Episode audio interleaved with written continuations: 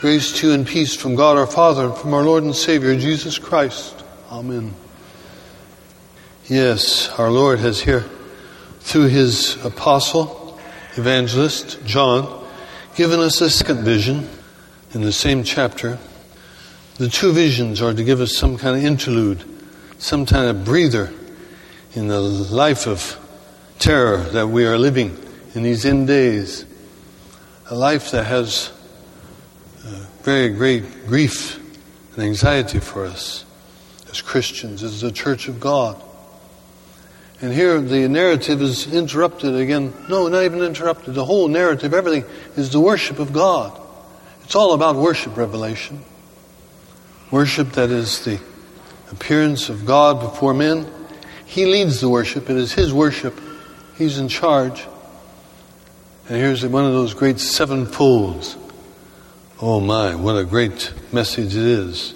Power and might and wisdom and honor and glory and dominion, all those seven things.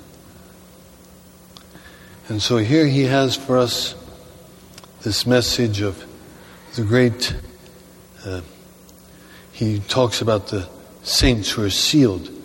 These are those 144,000. These are all the, the saints that he talks about, robed in white. He owns them and will protect them. And the other half of the answer is given in this second vision. Innumerable hosts standing before the throne and the Lamb. Men of all nations clothed in pure white robes of vindication and victory. In their hands the palm branches borne by those who kept the feast of booths. When Israel, the year's work done, gave thanks for the ingathered harvest and recalled the hard but blessed days of her wanderings in the wilderness. Those days when she lived in land not sown, as Jeremiah had said. The Lord fed her with his own hand. The prophecy of Zechariah, which promised that the once hostile nations would one day join in the celebration of the Feast of Booths, will be fulfilled. Here is that great song of salvation, the victorious song that we need to hear about and see from our own in our day, our last days of anguish and conflict. Even within our own church, there seems to be the conflict always there. Yes, the church is simul sanctus et peccator. It is seen by God. This great scene, sight here shows that God can seal the church. Its holiness. We see, of course, its sinfulness. We have not yet seen its holiness, as it were. But here's the glimpse in this worship the glimpse of God's church is holy, complete, whole, the blessed unity that He would have it be for us. And we need to see this so that we have the hope, that definite hope of eternal life and everything that God has to give us. For we're part of that sinfulness of the church, that's true.